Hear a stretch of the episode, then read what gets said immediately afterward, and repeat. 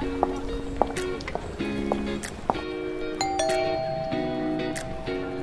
home to call your own, an investment property. Two simple ways to provide amazing financial and emotional security for you and your family. It's often one of the biggest financial decisions you will ever have to make. Hello, I'm Christina and welcome to the School of Home Ownership. I love being part of a standard family, but I'm also a multi property investor, having bought and sold over 50 properties in the last 25 years. During that time, I learned how to make my investments accelerate and how to avoid costly mistakes. Now I know how to reap the benefits of good property decisions.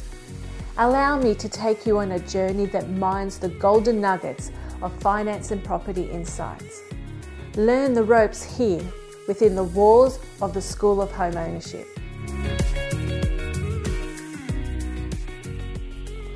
Hi, my name is Christina Jamison and welcome to the School of Home Ownership. Today I have Kathryn Fantov with me today, who is a vendor's advocate or a seller's advocate. Thank you and welcome. Thank you. Thanks for having me. And if you could just tell us a little bit about what you do. Yeah, okay. So I'm a vendor advocate. Basically, what that is, it's a, um, I act as a buffer between the seller and the real estate agent. So um, I'm an ex real estate agent myself. Um, I've had over 30 years' experience in the industry, so I know the ins and outs of the industry, especially when it comes to selling your home and dealing with real estate agents. Um, so it's a three step process. The first stage is helping them prepare the property for sale. Uh, so that could give, be giving them just advice on decluttering, um, maybe moving out a few different pieces of furniture. Um, it could be um, repairs and maintenance, organising tradespeople to come in, maybe do some painting uh, recarpeting, anything like that that needs to be done, and also property styling. We have a, a stylist that comes in, and as you know, um, property styling makes a huge difference to the overall outcome. So that's the first part of the process. The second second part is choosing the real estate agent. So we, um, I actually interview three local real estate agents on behalf of the vendor. Um, and help them make the decision on which agent is going to be best suited to sell the property. Um, and once we've chosen the agent, then the agent deals directly with myself. Um, it just keeps um, the whole process a lot more transparent, um, keeps the agent honest, and it protects the vendor from any sales tactics that the agent might try to, you know, employ, um, like pressuring them to sell the property for a lower price than they originally thought they were going to get, that type of thing. So I'm basically like a buffer between the seller and the agent. And um, we were talking about this before. I have an example where uh, we were talking about different types of people that would be vulnerable, such as what were your three Ds again? The um, downsizers, um, divorce, and deceased estates. And so, how do how do you get paid? How, what's the process for that side? So, um, having me involved actually doesn't cost the client anything extra. Um, and the reason for that is that the agent that we appoint uh, pays me a, portion of their fee. So it's kind of like a conjunction arrangement between myself and the agent uh, because collectively we're actually working together to get the best result for the client. So we share in the one fee. So the client's not actually paying any more than they would normally pay without my help. In fact, um, in a lot of cases, they would be paying less a fee because the fee that I negotiate on their behalf um, is much lower and the reason for that is because the agent sees me as a source of ongoing future work. So they're happy, like repeat business. So they're happy to um, to negotiate. And what were you saying that listing is the, the first yeah, priority? Yeah, so because the, the, first priority of an agent is to list properties to sell. I mean, obviously, if they don't have the stock, they can't sell. Selling is secondary. So any opportunity to um, list a property um, and anyone that's been looking at real estate would know that when you go to an open home, the agent calls you back to see what you thought of the house. One of the things that they ask you um, is Do you have anything to sell? Do you need to sell before you buy? So, uh, every opportunity that an agent can get to get a listing, they will, um, which is human, you know, it's it's part of their, it's how they get paid. So, it's, it's, it's to be expected. Um, but um, when working with someone like myself who is handing them a property on a silver platter that's fully presented, looks immaculate, ready to go, and then knowing within you know three or four days they'll have a listing because that's usually the turnover time. So by the time I interview the agent to when we appoint is usually about three or four days. I'm an ex real estate agent. Um, I've still got my real estate license, obviously, but um, the reason I started this business was because I could see even after starting a family and taking some time out and then coming back into the industry that a lot of things hadn't actually changed because when I first started in real estate it was in the 90s um, in Bondi Beach. And back then um, there was really not it wasn't very regulated at all. So our boss used to tell us to bring along as many friends as we could to the auction to push the price up. The auctioneer would pull a bit off the pot plant at the back of the room. It was just a big show. And um, and it was something that and just seeing the looks on the buyers faces because my job as the agent and I don't I don't feel um, good about having to say this, but our job as the agent was to get as many people to come along. So if we had to mislead them into thinking that they could afford the property to get them there to help push the price up, then that's what we had to do.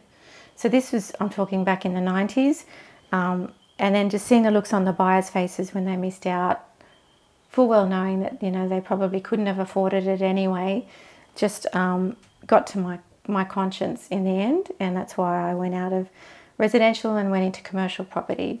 So, another question I'd like to ask you is about divorce. Um, so, was it downsized divorce and uh, deceased estates? Deceased estate. So that would come into. So we're talking about other people in there. So you do you help to sort of neutralise the whole scenario. So there'd be a lot of tension, I guess, with divorce. Um, and there'd be a lot of tension. Well, they could be depending on siblings and stuff with deceased estate. So how does how do you help that situation? Mm.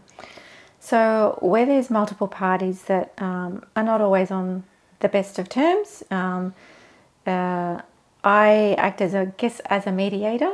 So the way I communicate, the whole idea is to get is all of them on the same page, without them necessarily knowing that they're agreeing with each other, especially in a divorce, because the husband and the wife they don't normally want to agree with each other and about anything. about anything, correct.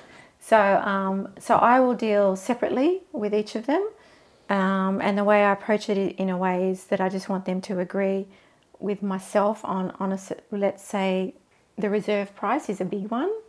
Um, so I'll get the husband, let's say, to agree. Okay, well, this is what I'm suggesting that you we set the reserve. If he agrees on that, um, and then I get the wife to agree with me, not saying that the husband's already agreed um, that type of thing. And if she agrees, then I know that we're all in agreement, and then that's all all happy.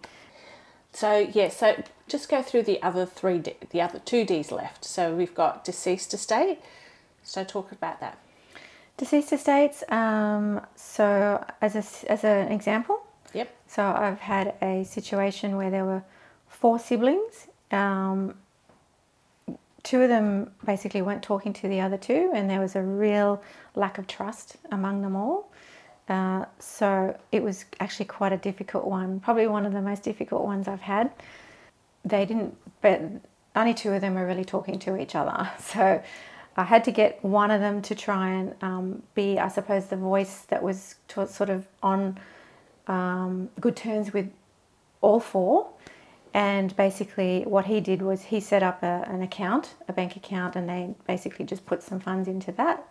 They agreed how much they would put in, and um, so and one of the the um, one of the brothers was a tradesman, and so he came and did quite a lot of the, the renovations to the property, and um, and then we got the styling in, we made it look fantastic, and um, getting them to agree on the figure was probably the hardest one because some of them have uh, I guess, overinflated expectations of what they thought the Sydney market was doing at the time because they weren't in, in actual um, in New South Wales. So um, we eventually got everybody on board. We got them to all sign off to agree on a figure and um, just a way to manage that so that if there was one particular party that was, I guess, causing a little bit of difficulty, then I would just pick up the phone and I would call them and I would just talk directly. And I found that once you speak to them and you keep up that communication, Um, and that building of trust, it took them a long time to trust me.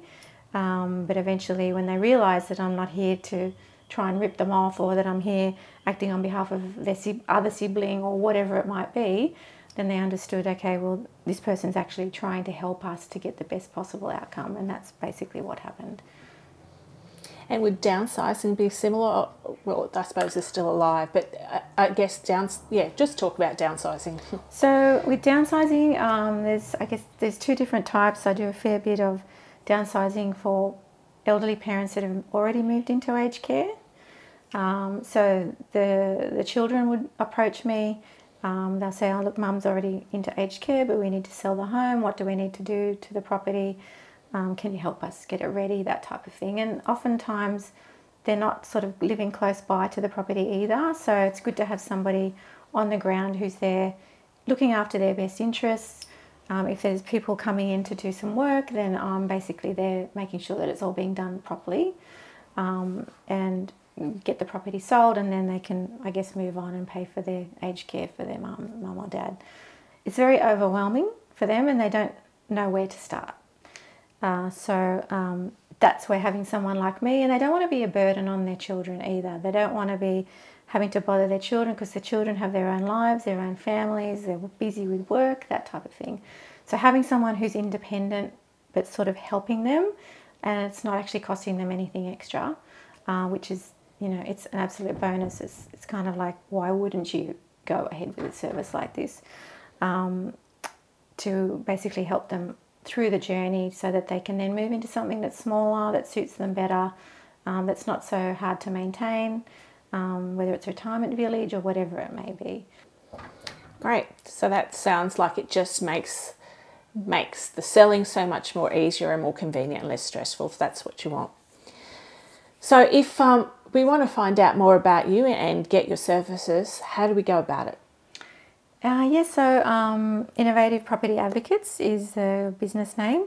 Um, you can see us online, innovativeproperty.com.au, um, or you can reach out to me directly.